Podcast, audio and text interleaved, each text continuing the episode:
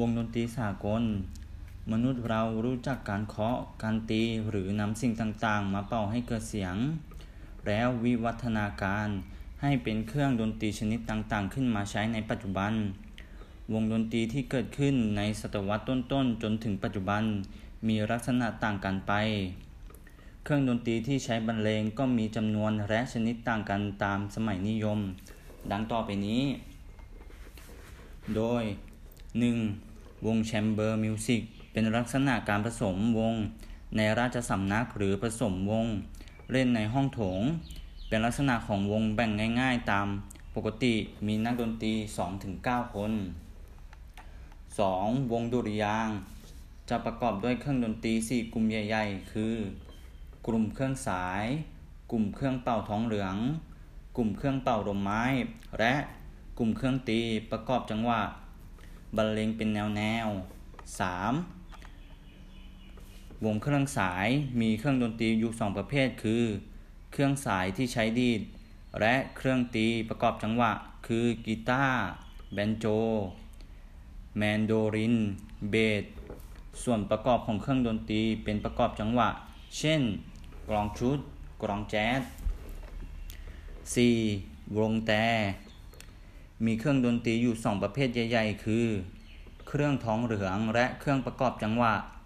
ใช้สำหรับเดินนำขบวนส่วนสนาม เช่น ทหารมี drum major คอยกำกับจังหวะ 5. วงโยธวาทิต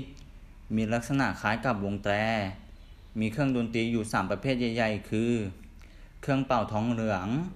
เครื่องเป่าลมไม้ และเครื่องตีประกอบจังหวะ มี drum major กำกับและให้สัญญาณ 6. วงแจ๊ส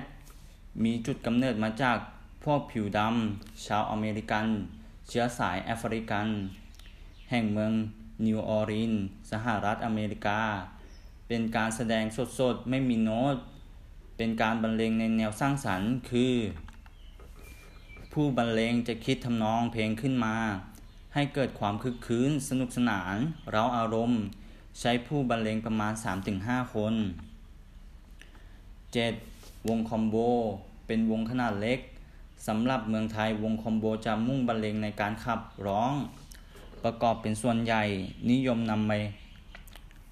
บรรเลงตามห้องอาหาร ใช้เครื่องดนตรีทรัมเป็ต